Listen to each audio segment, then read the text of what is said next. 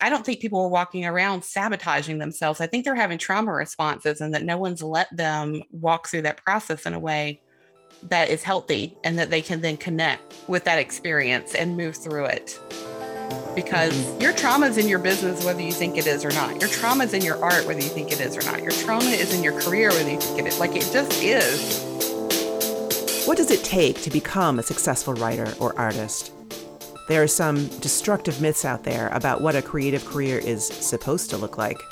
And we're kept in our lane by the undermining belief that as artists, we're somehow incapable of building autonomous, sustainable careers if we choose the work that's closest to our hearts. So we're going to tear down those myths and get the truth by going to the source. Incredible professional creatives who followed every path but the expected one to success on their own terms. I'm cartoonist, author, and coach for creatives, Jessica Abel, and this is The Autonomous Creative. Does it sometimes feel like you're stuck in an abusive relationship with your work? I don't mean to diminish any love you may feel for your writing or art or whatever form your creativity takes, but do you ever wonder if it loves you back? In my work with students of the Creative Focus Workshop and Authentic Visibility and members of the Autonomous Creative Collective, I see the same things come up all the time. One of the most visible, painful patterns I see is skillful, committed, fascinating mid career creatives pacing up and down the same well worn grooves of painful self recrimination, ancient doubts, and repressive fears. That's why, when I became aware of the work of Nicole Lewis Keeber, my ears perked up. Nicole is a licensed clinical social worker with a master's in social work and rich experience working as a therapist. She's certified in Brene Brown's The Daring Way and Dare to Lead methodologies. And her biggest, most important work is in combining therapeutic processes with business coaching to help entrepreneurs build emotionally sustainable, financially stable businesses. Nicole works with small business owners to unpack their relationships with their work and help them do no harm, which is the name of her coaching program, to themselves or others. Now, you may not identify as a small business owner. Regardless, after years of coaching creative people, everything she says about the interrelationship of childhood trauma and how we go about pursuing our dreams rings 100% true. And in case childhood trauma feels like an overblown description of your past, she also says whether you have significant trauma in your past or not, we've been socialized and conditioned not to have agency over decisions we make. And that rings true for me as well. I invited Nicole to join me for a live event last year with my membership, but the conversation was so valuable, I wanted to bring it to the podcast so that we can all continue to benefit from her powerful insights. We'll dive straight into our conversation with Nicole Lewis Keeber after this message. What does it really take to make it as a creative? This is the burning question that's driven me for forever, really.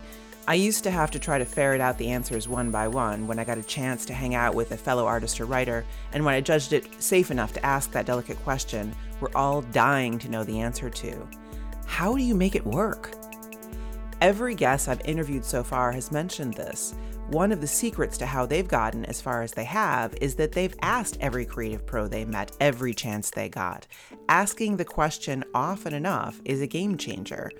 We learn so much each time, starting with the fact that whatever we thought was working for that person, we were probably wrong. We each imagine the other person has some kind of secret and that they've made the leap over the giant chasm between beginner and pro and feels safe on the other side. And inevitably, neither person feels that way at all and is amazed to realize that from the outside, they seem to have it all figured out. I'm pulling that seemingly taboo conversation out of the shadows on this show it's also the conversation we take further every day inside the community of Authentic Visibility. Authentic Visibility is our group coaching program designed to help dedicated creatives who are very reasonably wary of marketing and promotion into powerful advocates for their vision and their work, setting the stage for huge career growth and a major role in the larger cultural conversation. Got a major project dropping soon and you're determined not to let it founder? Get the support you need to create a reasonable promotion plan that aligns with your goals and fits your life. Don't know how to talk about your work without squirming? You'll practice and refine your messaging in a safe, supportive space inside Authentic Visibility. Hate or fear social media and don't know what else to do? There are lots of options, and you can workshop solutions that suit you and your approach with your peers. You can learn all about authentic visibility and get a sense of my teaching philosophy in a free 90 minute class specifically for creatives called How to Get People Wildly Obsessed with Your Work.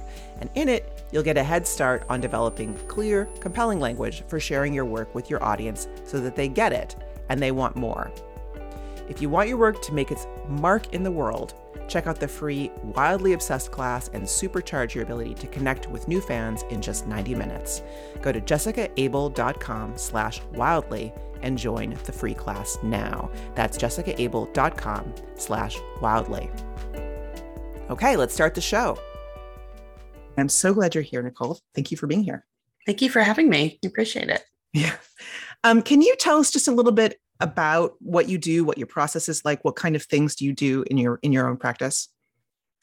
It's a lot different things. Um, I would say that the the thread is that I help people who either have a business or multiple businesses or um, identify as a leader in some place in their lives get clear about how seemingly insignificant childhood experiences and some pretty significant childhood experiences impact their relationship with with that thing that business you know?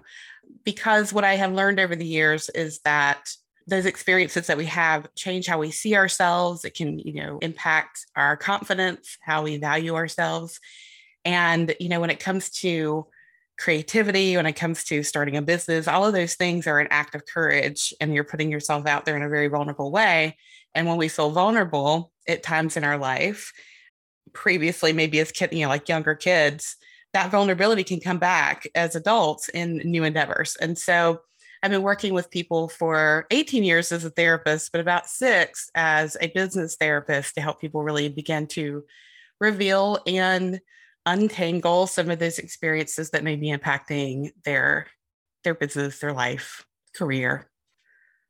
I think that's just so it's it's really awesome that you identified this need and then saw it through you know? I just i feel like as any coach you see this all the time. You see people playing out the same patterns and things but i'm not a therapist. I don't know how to handle that stuff. I mean i do the best i can from a coaching point of view mm-hmm.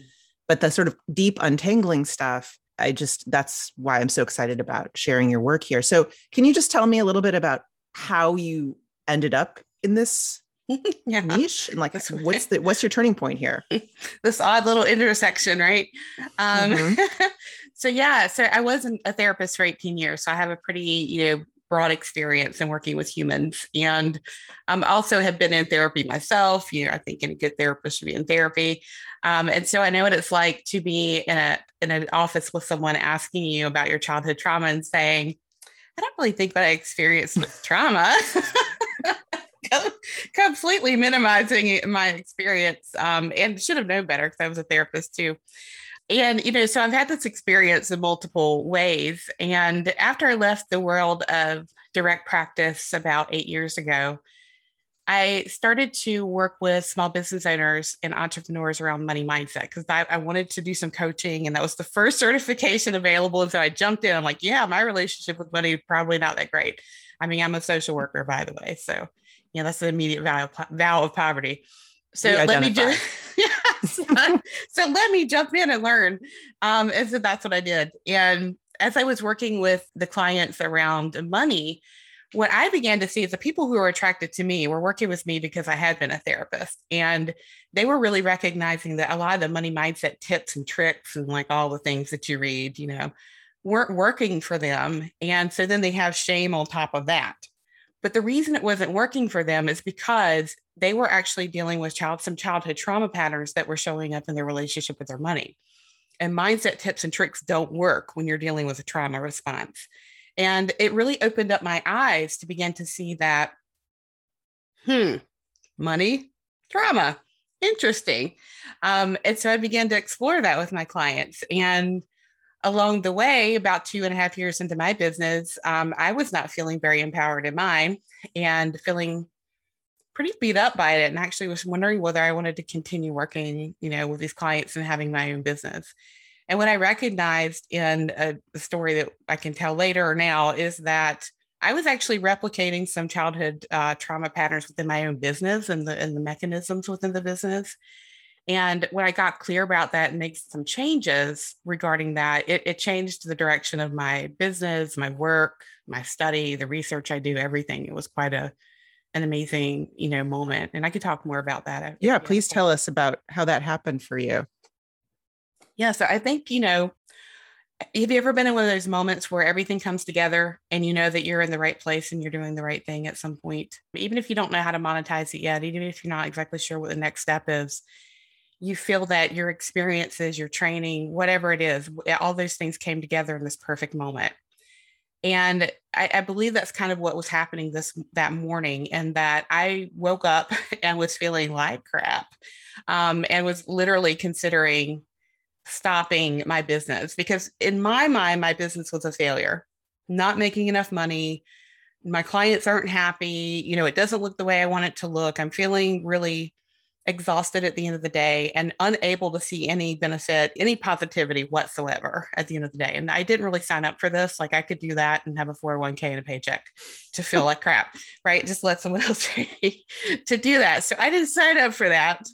And so, uh, what I did is I was trying to change my mood because I think we can change our energy if we can take action. And I was reading the book Big Magic by Elizabeth Gilbert. And that book talks a lot about creativity. And I came across a chapter in that book where I don't remember who it was at this point. It's in my book too. I should remember, but I don't. But it was a professor of, I believe, environmental sciences, some kind of nature degree. And this professor asked the incoming class if they loved nature to raise their hand, and they all did. And then she said, How many of you feel like nature loves you in return? And their hands went down. And the gist of the story is that she said, This is going to be problematic. If you're going to spend all this time and this money studying something that you do not feel that you have a relationship with, that you do not feel supports you and loves you in return, this can be very problematic. And in that moment, I realized that I love my business and I was creating it and it was something I was really dedicated to, but I did not feel like my business loved me in return at all. In fact, I felt like I was being pretty beat up by it. And so, as one does, I start asking myself these questions well, why would I feel that way? Well, I would feel that way because I set it up to be that way. There's no one else here but me, right? And I began to recognize that I had set up an abusive dynamic with my business because I believe that your business is something that out, is outside of you. You are not it. You are not your, you know, anything is always something outside of you, and we're relating to it. And so, therefore, we are prone to bring those roles and patterns of relating into that dynamic. And so, that morning, I recognized that I had done something really gnarly to my business. and I spent my entire career working that backwards for myself and with my clients, which is why I ended up writing the book I wrote so that people could begin to understand this. Yes, yes, so much so. I mean, it's such a familiar feeling. I completely recognize this. And like in my own life and patterns with which I didn't pull apart at the time, mm-hmm. but patterns of like overwork and workaholism with my comics, where I would just wall to wall, 12 hour days, you know, just grinding through stuff because that's the model that I understood of showing up to work. And I, I really recognize that moment where you go like, this is unsustainable. I can't do this anymore. And yet, you know, I, I love this work. So what do I do? Yes, um, absolutely. And and I had to recognize that, you know, I had really difficult relationship with my mother. And so I had this dynamic where I was setting up this parentified relationship with this business that uh, if I looked at it that way and if I related it to that it that way, there was no way for me to ever feel that it was enough or that I had done a good job because that was not the relationship. You know, it's a very mm-hmm. hypercritical mm-hmm. relationship. And so, you know, as I started to work with my clients around this, they began to see many of them that they had set up a dynamic with their relationship with their business as well that was not serving them to the highest level of what they were wanting to reach. You know, I, I I've worked with people who write books. Same thing. They set up a relationship with their book or their writing process that felt very demanding and abusive sometimes. So, you know, it's I always say, you know, you are not your business. There's something outside of you that you are relating to. It is not your baby either. It is something that you deserve to partner with you to create the the vision or the outcome that you're looking for. Yes, yes, absolutely. You said something a little while ago that I wanted to pick up on and made a note to myself is this idea when you were first learning coaching and you were doing money mindset and you're like, well, the problem is tips and tricks of mindset don't apply, you know, they don't work if you're experiencing trauma. Mm-hmm. I have a big problem with the word mindset because to me it it has this kind of air of like a tinfoil hat. Like you can take yeah. off one tinfoil hat and put like another one on, and then you have a new mindset. And it seems to me that anybody who's having issues with what we call money mindset probably does have trauma. Like, mm-hmm. probably that's what's going on. And that's why we're having issues with this. And so, is there a better way of thinking about this? I mean, clearly, the overall process that you're talking about of like digging into, you know, an unwinding childhood trauma is that thing. But I mean, just in terms of like action versus tips and tricks, or, you know, more sort of frameworky in that sense. I think I understand your question. And if I haven't, feel free to check in with me because sometimes I process slower. I think that mindset tips and tricks indicate that there is a flip of a switch available to us when it comes to our brains, how we process things, our relationship with our money, um, how we value ourselves, our nervous system. And that is not the case. I I literally don't know of anything in life that turns on and off other than my lights, maybe my TV. But we approach it that way that we should be able to, we'll just choose to be happy, just choose to look at the positive, just choose to believe that the universe loves you and is going to drop you a million bucks in your lap. And it doesn't work that way, I think, in general, but it really doesn't work that way if you've had trauma because these practices expect you to have trust and belief. And when you have had trauma, big T trauma, little t trauma, if you've had experiences where your trust in other people and yourself has been fractured, asking someone to trust and, and believe that this beautiful and bountiful thing is available to them, their nervous system is not going to come online with this. Their inner critic is going to call bullshit on it. Like it's just not going to happen. And so then what happens is all the te- the techniques, the tricks don't work, and so then there's a spiral out, and they think it's about their money when it's actually not that. It's not actually about the money. It's about how they're mm-hmm. valuing themselves, and money's just a representation of that. I don't know if that mm-hmm. answered your question. Oh, absolutely. Yeah, no, that's exactly it. And like swap out money for creative motivation or mm-hmm. some other whatever else it is that you think you can kind of just fix it. And so I want to get into what does trauma look like big t small t because i think a lot of people you know they may think of experiences that were negative in their lives and think like was that tra- i mean does it count do i get to say that i had tra- you know and the thing that you said about breaking trust i feel like that is probably at the heart of it mm-hmm. It absolutely is and i if anyone asks me was that experience traumatic? And I say, were you traumatized by it or do you have energy around it? And they say, yes, I'm like, that it is, right? because trauma is very personal. And I can't tell you what is traumatic to me may not be traumatic to you because you may have different systems around you that support you. You may have different people in your life who are there to kind of help you put the pieces together a little bit when you have a fractured fracturing experience. So I think it's really important for us to make space and listen to people when they say, you know, this experience is really traumatic and not say, well, then, you know, well, I had blah, blah, blah, and it was worse, or that's nothing. And that's the experience that at least I've had growing up in my life. And even as a therapist, is the, well, that's not trauma. That's just a hard day, or be lucky you had blah, blah, blah. So, if we were to define it, um, I always like to define it in two ways. So, one of the, I think one of the things that's really problematic is that no one's ex- expecting to find trauma in their business. They're not expecting necessarily to find trauma at work. They're not, maybe they're not expecting to find it in their creative process. I kind of think it is because I think trauma and creativity, those processes are like so healing, right? But what we're what we do is we don't define it correctly. So if I were to take my um, if I had a microphone and went out on the street and asked people, "Hey, what does trauma mean to you?" they're probably going to give you really big dramatic events like PTSD, violence, you know, catastrophic illness, natural disasters, you know, all these things. And that mm-hmm. trauma. It is, we call it kind of like big T trauma. It's acute and it's, it changes everything really quickly. And it, you're out of, it's out of control of your control. Um, but one of the things that I've learned about over the years is that there's different types of this. And there's also something called little t or small t trauma, which are cumulative. These are small micro moments where you have felt unsafe, unseen, trust was fractured. And those cumulative moments add up. They change how you see yourself, they erode your confidence, they make you begin to um, modify who you are to match other people, to change how you value yourself and see what might be possible for you. And that can be anything from having a learning difference, like I did growing up, you know, going to school every day and being told you're lazy, you're stupid, you can't do this. You know, that's traumatic and that adds up and it changes how you see yourself. It changes how you value yourself.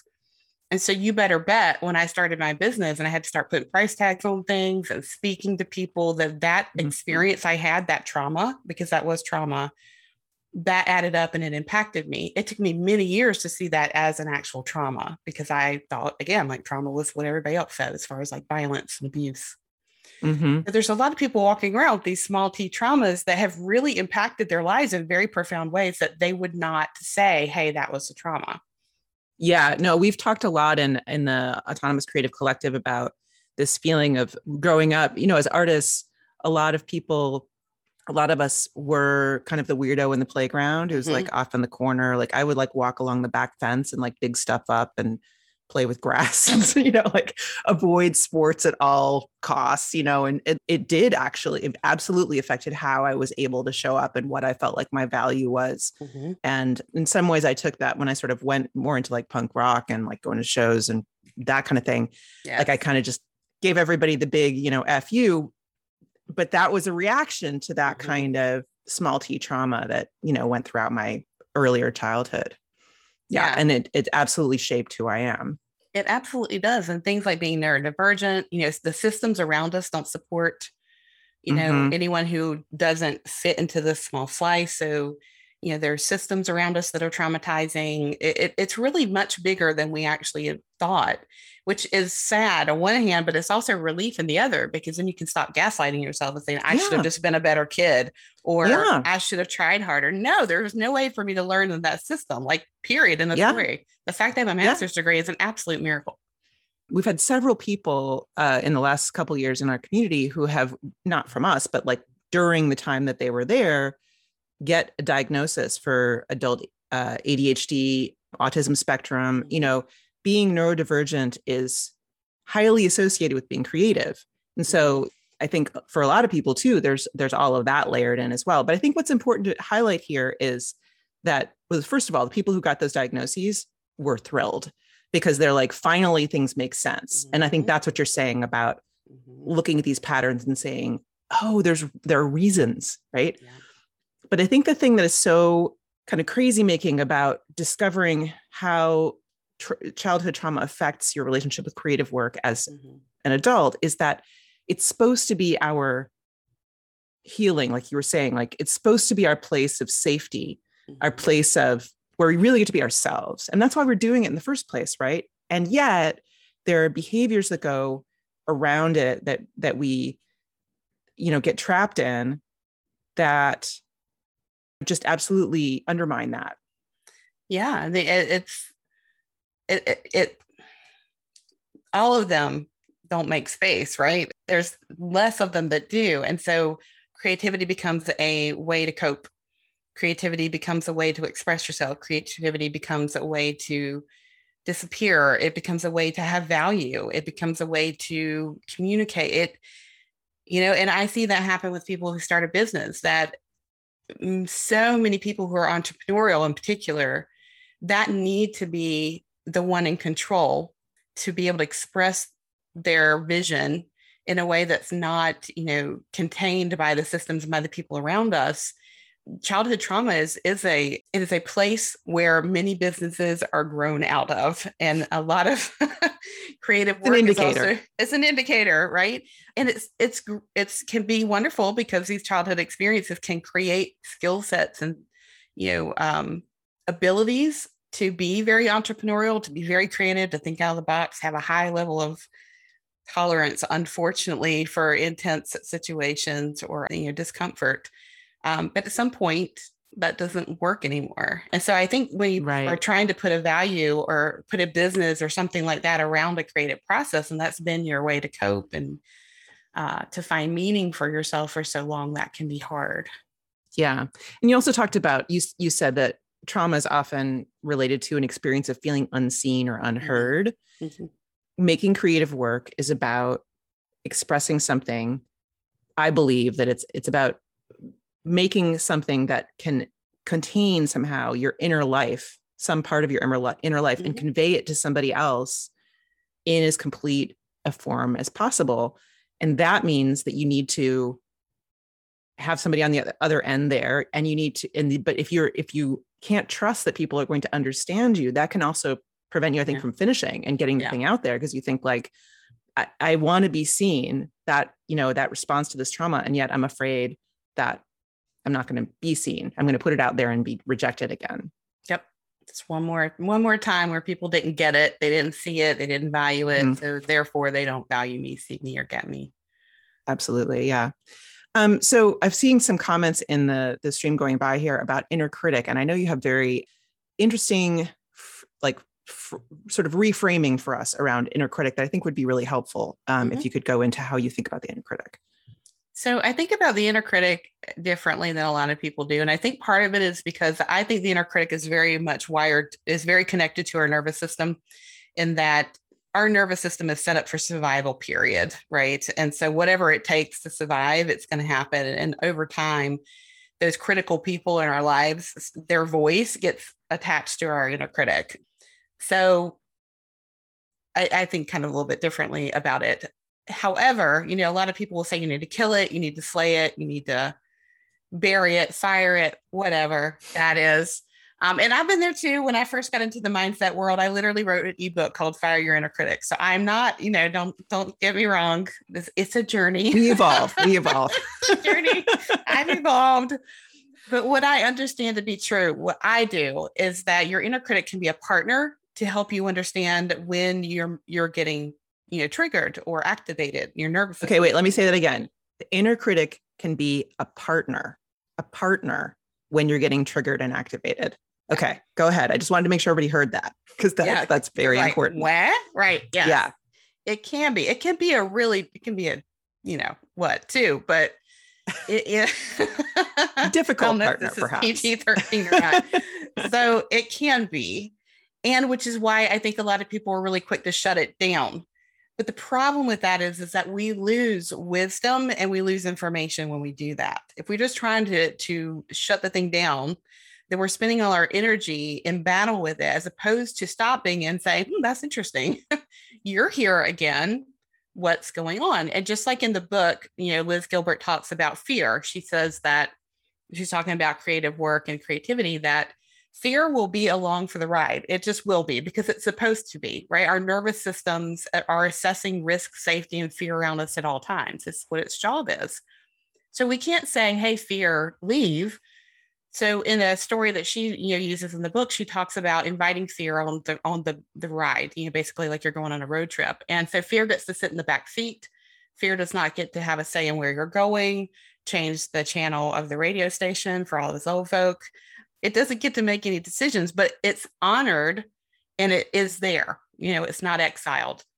And so I don't think that we should exile our inner critic because I think that there's information there for us because most of the time in the work that I've done as a therapist and you know as a coach, there's usually some younger version of ourselves that has been wounded in some way that needs some attention when that critic comes up. I think mm-hmm. our inner critic is the protector of those younger versions of ourselves that were wounded. Right. So if if I want to give a talk and get on a stage, which I have done, keynote lots of people, my inner critic will start to say, Who do you think you are? it's not safe. You're not wearing the right outfit. Um, you're wearing you're using notes. They're going to make fun of you. And if i take a moment and say i hear you. What is it that you need? Usually what happens is there's a younger version of me that is really un- unhappy with the fact that i'm about to stand up in front of 300 people and give a talk because that younger version of me still thinks that i'm dumb i'm lazy i have nothing to say and that people are going to be mean to me so that critic is really there to kind of try and stop it so when we say, I hear you, what do you need? What's going on here? And we take a breath and we stop and don't try to overwhelm and undermine that voice. A lot of the time, you're going to find a little bit of wisdom, a little chunk of knowledge about something that needs to be healed, a part of you that does not feel comfortable with the thing that you're asking it to do. And so that you can get into partnership or relationship with that part of you to negotiate next steps. Yes, yes. So that's so good. I love that. Um, that one thing you said right at the beginning there, which I think is really uh, useful, especially with the way I talk about things in methodology. I talk a lot about data gathering. Mm-hmm. So looking at things that are, you know, showing up in a way that we're not thrilled with, or the way that we're functioning isn't the way we and I go, hmm, interesting, yeah. fascinating, and like kind of take notes, you know. And I feel like what you're saying there is like, look at those moments where the inner critic shows up most forcefully and take that little bit of distance but i also like the feeling like you are the older self and you actually mm-hmm. know that you're completely capable of this and the caring for that inner critic like mm-hmm. oh honey you're going to be fine you know look mm-hmm. we're going to be fine you know like mm-hmm. that kind of kindness not necessarily to yourself but to mm-hmm. this piece of yourself i think can give you can potentially give you a sense of competence you know that you are able to be a carer mm-hmm. that could help heal that yeah, I used to judge myself for being critical of myself. And then there's just one more layer there, right? So I'm critical. Right? I'm going to judge All myself for being critical. But when you realize why it's there and that there's usually a wounded part underneath it, and you can literally say, You are so loud and gnarly today. Could we take a step back? And what is it that you need, or who are you trying to protect, or what's going on here? Usually you're going to get some information. And this is why I really struggle with the whole self sabotage thing because you know i don't i don't think people are walking around sabotaging themselves i think they're having trauma responses and that no one's let them walk through that process in a way that is healthy and that they can then connect with that experience and move through it because mm-hmm. Your trauma is in your business whether you think it is or not your trauma is in your art whether you think it is or not your trauma is in your career whether you think it is like it just is you know that 12 year old who decided you were going to be a banker because you wanted security and that's what you saw as security, you better bet that that experience is still informing your you know thoughts, feelings, and behaviors as an adult. Yes, yes, totally. And I think that the thing that can be um, tricky for some creatives who actually, I mean, not everybody, but some people actually use tr- their trauma as part of what the story they're telling. You know, they're making mm-hmm. art about it. Yeah. But that doesn't necessarily solve how it's coming out in your process. Mm-hmm. You may be resolving thoughts and feelings you have about, you know, things that happen in your life and expressing them, connecting around them, but that doesn't mean you're actually changing these behaviors that are triggered, yeah. you know, as a result of of whatever happened earlier. Yeah. Yeah. Um, yeah, no, I think that's really it's such a powerful idea that it, you could could basically you know the inner critic is such a can be such a powerful voice and such a like you know demanding voice whatever to actually like recruit that voice mm-hmm. as part of your team and say like all right let's all you know let's figure this out together i remember I, I, when i when my kids were younger i learned this phrase from a client which is behavior is communication mm-hmm. um, which is very hard to remember when you have an 11 year old doing 11 year old things yeah. behavior is communication what am I mm-hmm. communicating to the world, to my business, to my art, to my spouse, mm-hmm. you know, whatever? Like, what am I communicating by this behavior? Yes. Yeah. Absolutely.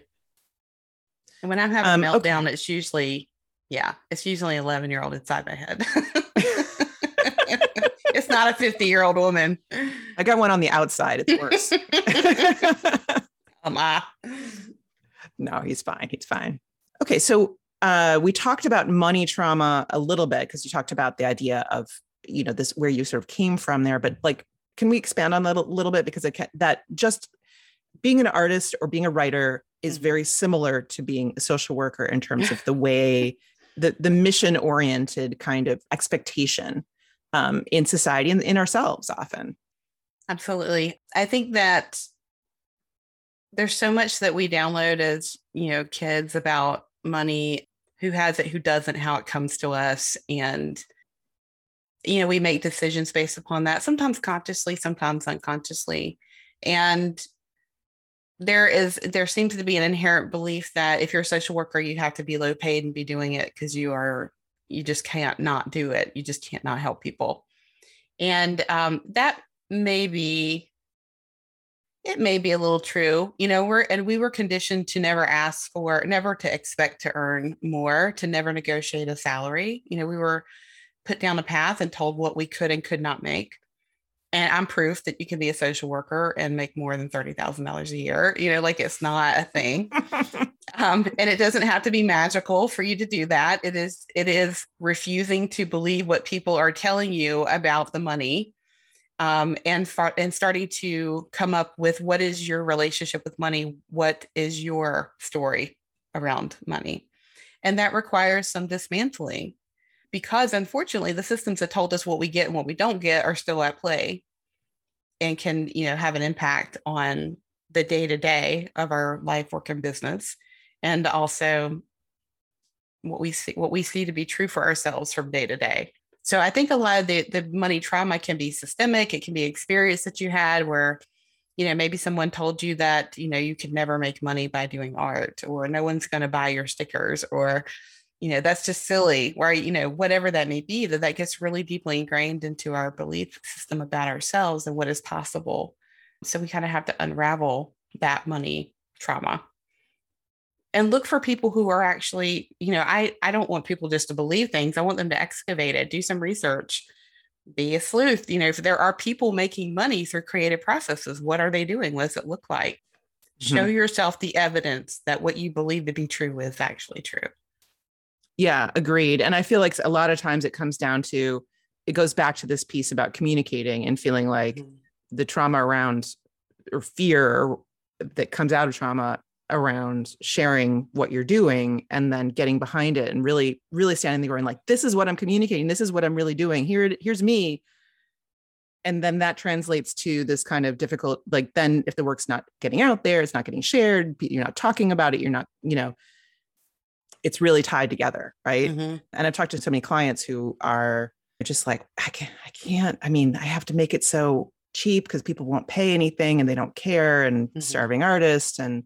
you know all this stuff. And that's, I mean, it's just there's so much to unwind. There's so many messages around this, and um, and you know this this overall expectation that like if you're an artist, if you're a writer, you're doing it because you're passionate, mm-hmm. and you are. That's mm-hmm. true. And thus, money shouldn't come into it mm-hmm. because somehow that spoils it. Mm-hmm. Yeah, I mean, you see that in the in the helping services, just like you know we were talking about social work, or if you're in a healing modality, you know, I I have the same very conversation with people who are in healing arts where they are mm-hmm. challenged constantly because people will say to them, "You should heal because you want to change the world, not because you want to make mm-hmm. money." And we have to disrupt that thought process because it has not mm-hmm. always been so. Mm-hmm. creativity mm-hmm. and creative work you know there have been times where it was highly valued so it still is it just it's i mean but it's you know there are mixed messages mm-hmm. around it and yeah, i think that a big piece of this us. yeah exactly a big piece of this is that the work that we're talking about is work that's been feminized yeah and um, whether it's all women or not it's it, you know it's feminized work and that means that women are expected to care for other people mm-hmm. societally mostly yeah without asking for anything back it's a really good point. Thank you for illuminating that for me. I think that's that's what's happening. Like with art and writing, mm-hmm. gradually we're getting to the point where I mean, I see it in my my classes where I've got 15 to 20 percent men and mm-hmm. everybody else is women. And same thing is going for master's programs. When we see applications for mm-hmm. faculty, the teachers who are coming through, it's more and more women doing this work, um, which is amazing. It's awesome. Mm-hmm. They have so much to say and so much yeah. to share. But I think when you know it just it changes the dynamic around value unfortunately. Yeah i think a lot of trauma happens as well around being creative when we're young and art in general because it has to look a certain way. And you know i never thought i was creative because i couldn't you know i'm i'm being really reductive right here to say i couldn't draw. That's not i don't mean that all creative work is you know um, yeah, yeah, um, that's I'm, I'm reducing it down. but you know, that experience because I love to draw, but that experience shut me down from my creative self, like in a lot of ways. And I it only came to terms in the last several years that my work is actually my business and my work are actually my creative outlet. You know, they are very oh, yeah. creative to me, you know, and I would never have seen it that way. And it was, yeah, I had to unravel that trauma from that art teacher. yes. Yes. Was crap. No, I, I see that too. Like I, I feel like I stayed away from building a business for probably 10 years longer than I would have mm-hmm.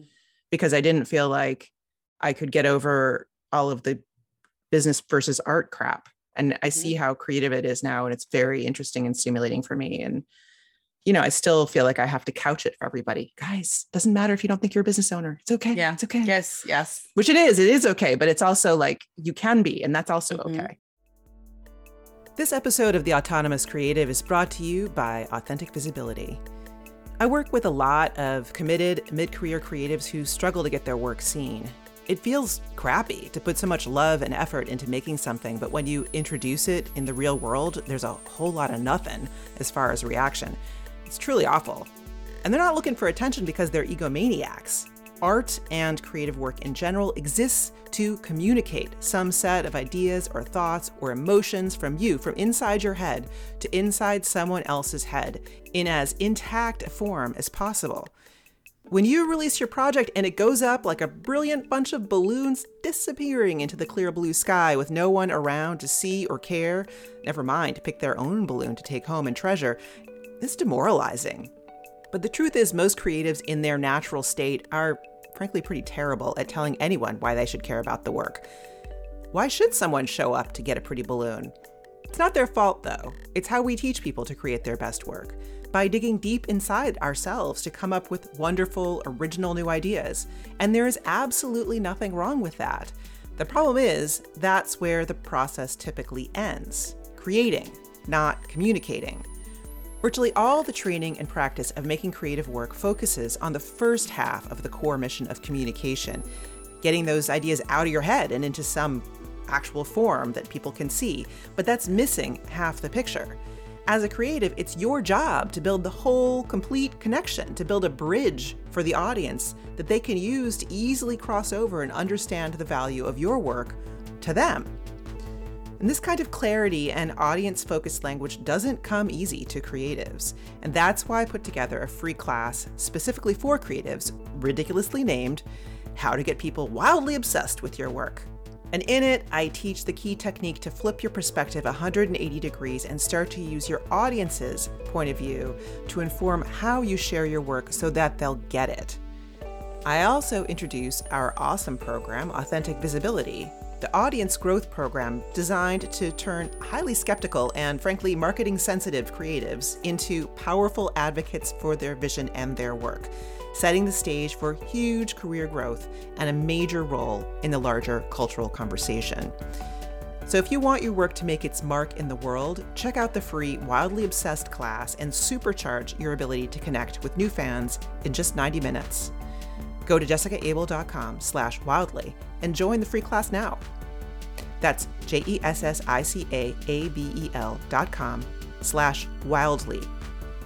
Now let's get back to the interview. Anyway, so one last question, and then I want to open up to everybody else's questions.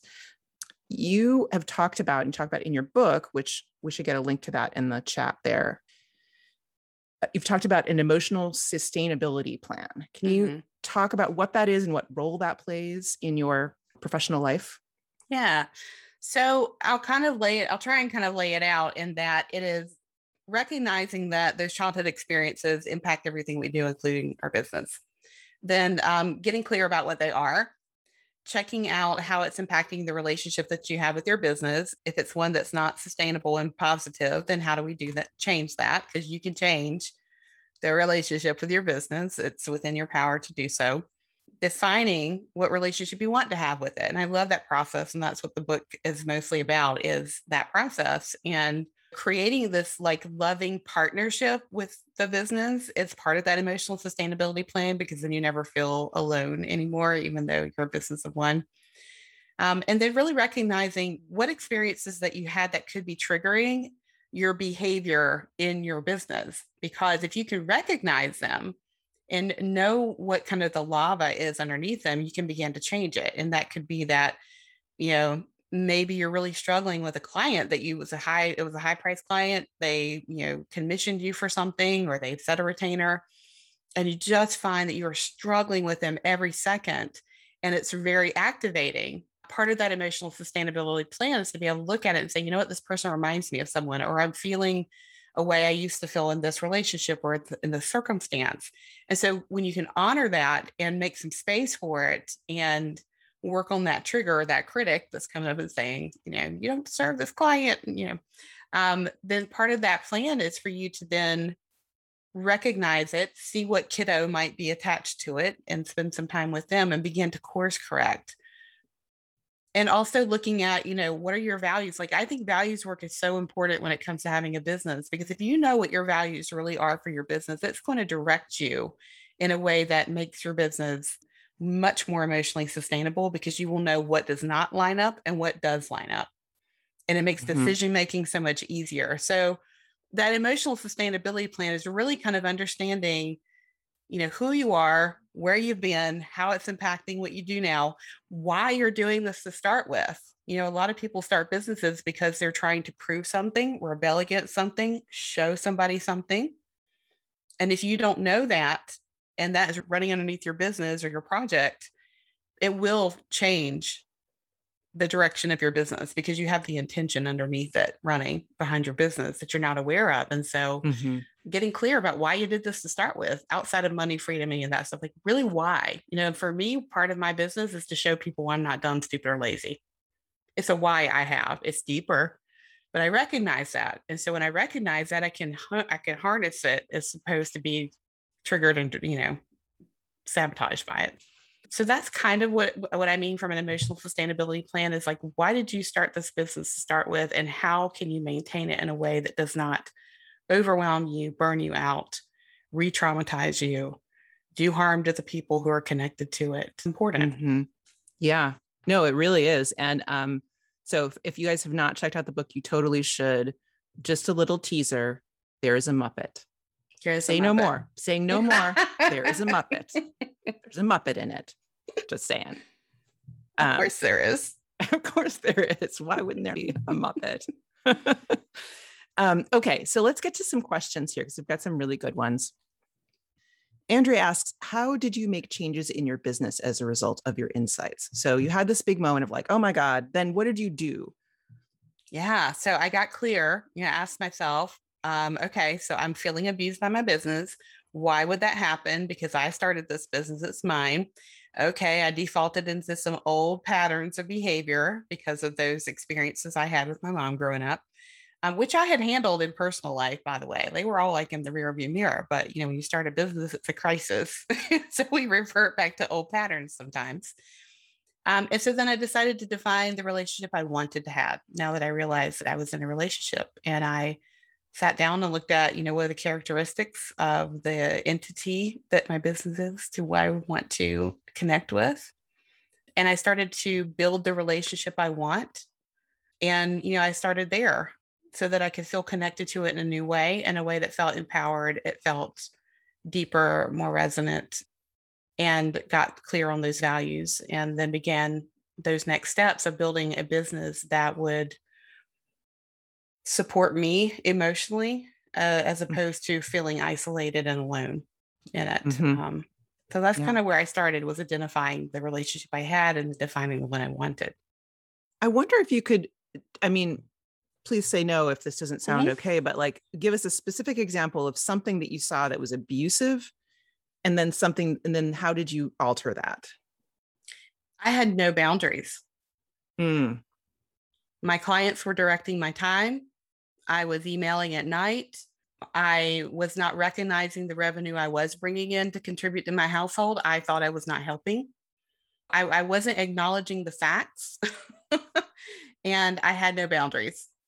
Um, and so, if I was feeling burnt out and beat up, it is because I was. I was not allowing myself to have a break, to have time off, to protect myself and my energy and my emotional capacity when it came to this business because uh, they don't teach you that in therapy school either how to protect yourself or take care of yourself by the way and so sounds a little bit like art school where they don't teach you how right? to like actually be an artist in the world they don't my make sister art. went to art school and she would be in that building at three o'clock in the morning doing a batik and i'm just like how can you do how can you live like this um it's just so hard and so driven that's a great that. example it's very concrete and i think a lot mm-hmm. of people here experience that where one way or another in some area of your world you're like there are no boundaries here and no boundaries what do here. i do so yeah. how did you then resolve that i got clear where i was leaking them And then I got clear as to why I was leaking them because, again, remember, I felt as a kid like I didn't matter, I wasn't seen, heard, valued. And I was leaking them because I didn't feel valued in my own business that I was creating. And so I got clear about what my capacity was and where those boundaries were being um, too fluid. And so money was one of them. I wasn't I wasn't relating to my money in a way that I, should, I was a money mindset person. Go figure.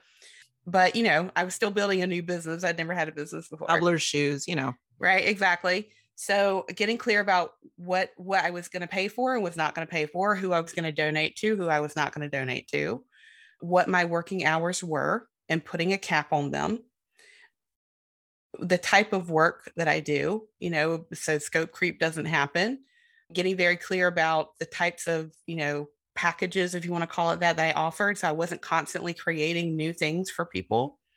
Mm-hmm. Um, a million ways, right? A All million ways. The place I was working, I was, you know, I wasn't even working in an office at that point. I was constantly moving around. I had no boundaries around space in which I was building this company. I know a lot of you identify with that. You're doing your art in some corner that isn't even yours, yeah. right? You're piling it on the dining room table and you have to clear it off for dinner. Mm-hmm guys, there's going to be some way to handle this, even if you live in a small space, that you can have your own space. Mm-hmm. Yeah. Yeah. I love that. That's so helpful. Thank you. Yeah. Okay. So um, Andrea says, I'm curious about my trauma being the seat of my desire to start my own business. Do people sometimes do this inner work and then decide they are comfortable working for somebody else? I really struggle with both feeling that I'm worthy of my own investment and the work um, to believe that I can make good money and feel good about it as much in our world systems. Uh, I think I'm reading this wrong. I can't tell if I'm making everything more difficult by trying to start my own thing. A lot of people respond to this in different ways. Sometimes they will go through this work and they will say, you know what, I created this business because I wanted to prove my dad wrong or because there was an expectation in my family and I don't really want this business. This is not even mine.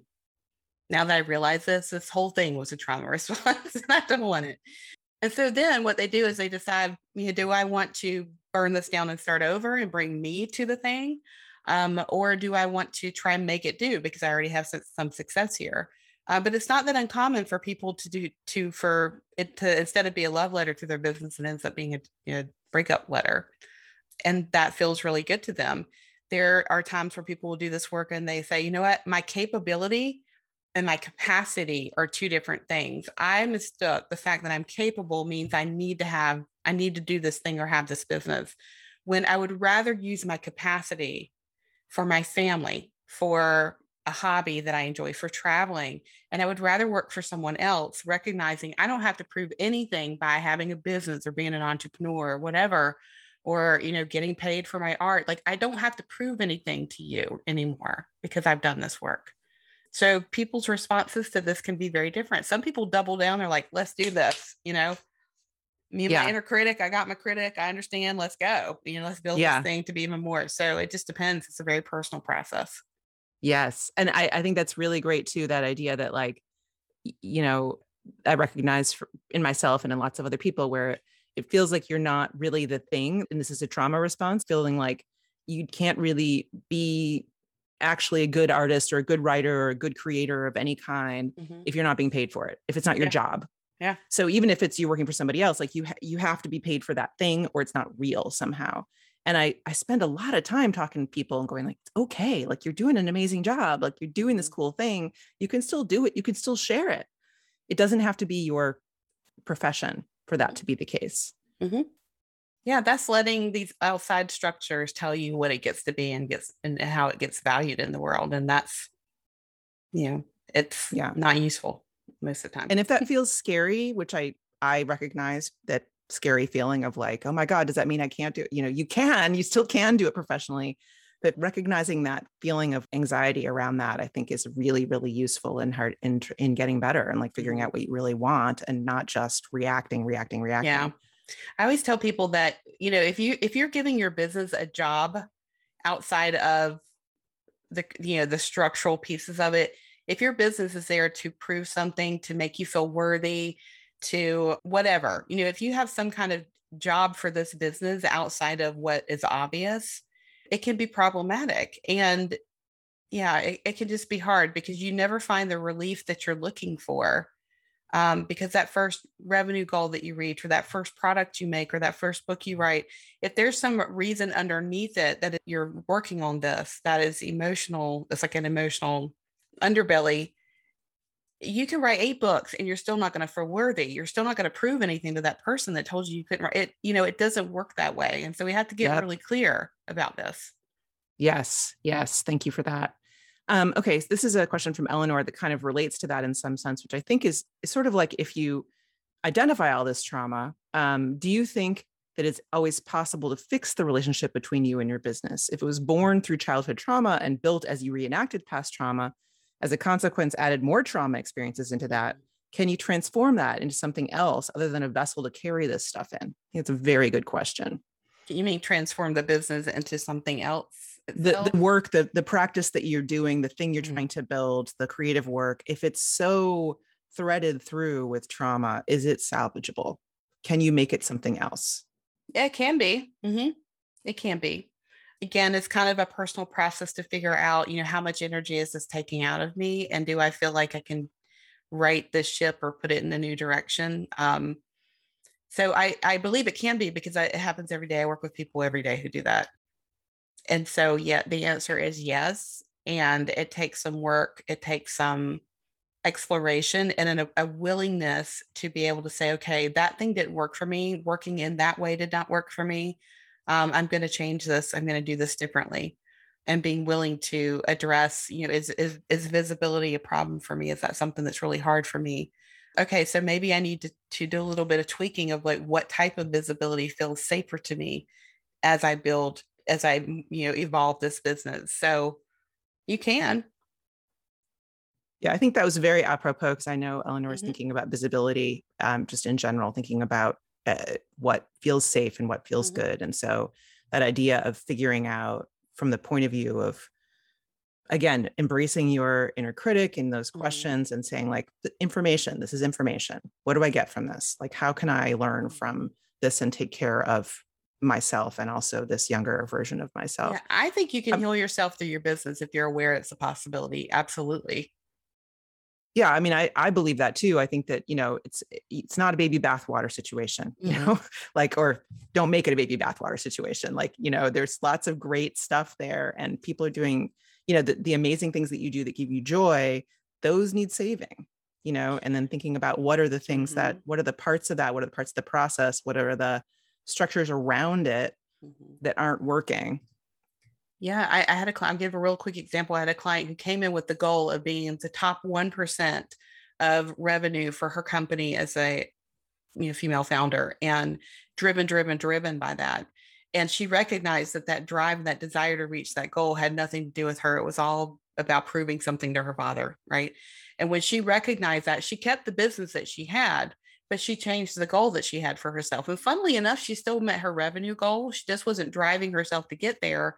And she let go of the eight employees, you know, that she was managing that was driving her, uh, you know, to the brink. Um, and was still able to do the thing that she wanted to do. She was just not doing it in a way that was replicating that really self-abusive behavior that was work she was working it out on everyone around her including including her employees so she didn't change she didn't get rid of that business. She just changes how changed how she operated within it.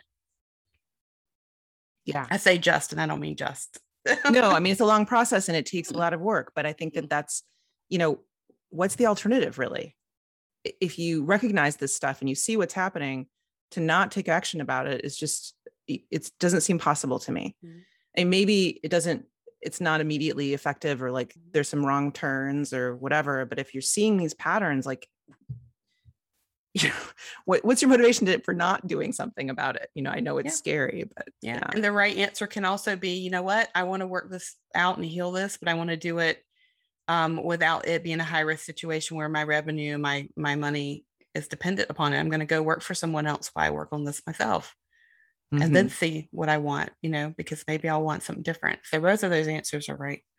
Yeah in the chat, Liz has posted a link to her work, which is um, actually a PTSD musical that's uh, about different kinds of trauma and what effect it's had and healing from that. So oh, maybe something that people really enjoy. And it's it's been a long, awesome process watching watching Liz develop that. So there's um there are performances of this as well that have, are recorded and available. Gosh, I would love to see that. Yeah, well, I'll make sure you get it if you didn't Thank see it in the chat.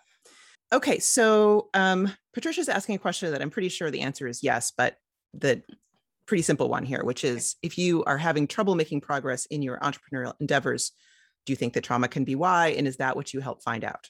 Mhm. It's kind of a gimme. So, Yeah. Yeah. Especially if you've worked with a coach and you've had the strategies and you've done all the things, right? Then the the, the hunch is that you're putting business solutions or strategies on top of an emotional issue, right? And if if, if you're spinning your wheels there, it could be that there's something there. Yeah. Right. Perfect. And we're just at time and basically are through the questions. So I want to just ask you quickly where can people find you? How can they get more from your work? I know Mhm. we already posted about your book, but can you talk about it a little bit? What else can people do? Yeah, absolutely. Follow me on Instagram at nicole.lewiskeeber. I post there a lot. If I have something coming up, I'm usually posting it there. I've been trying to do some educational reels and you know, I I'm still learning these things, but that's where I am a lot.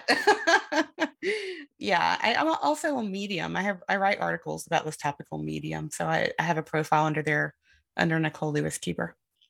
Okay, great.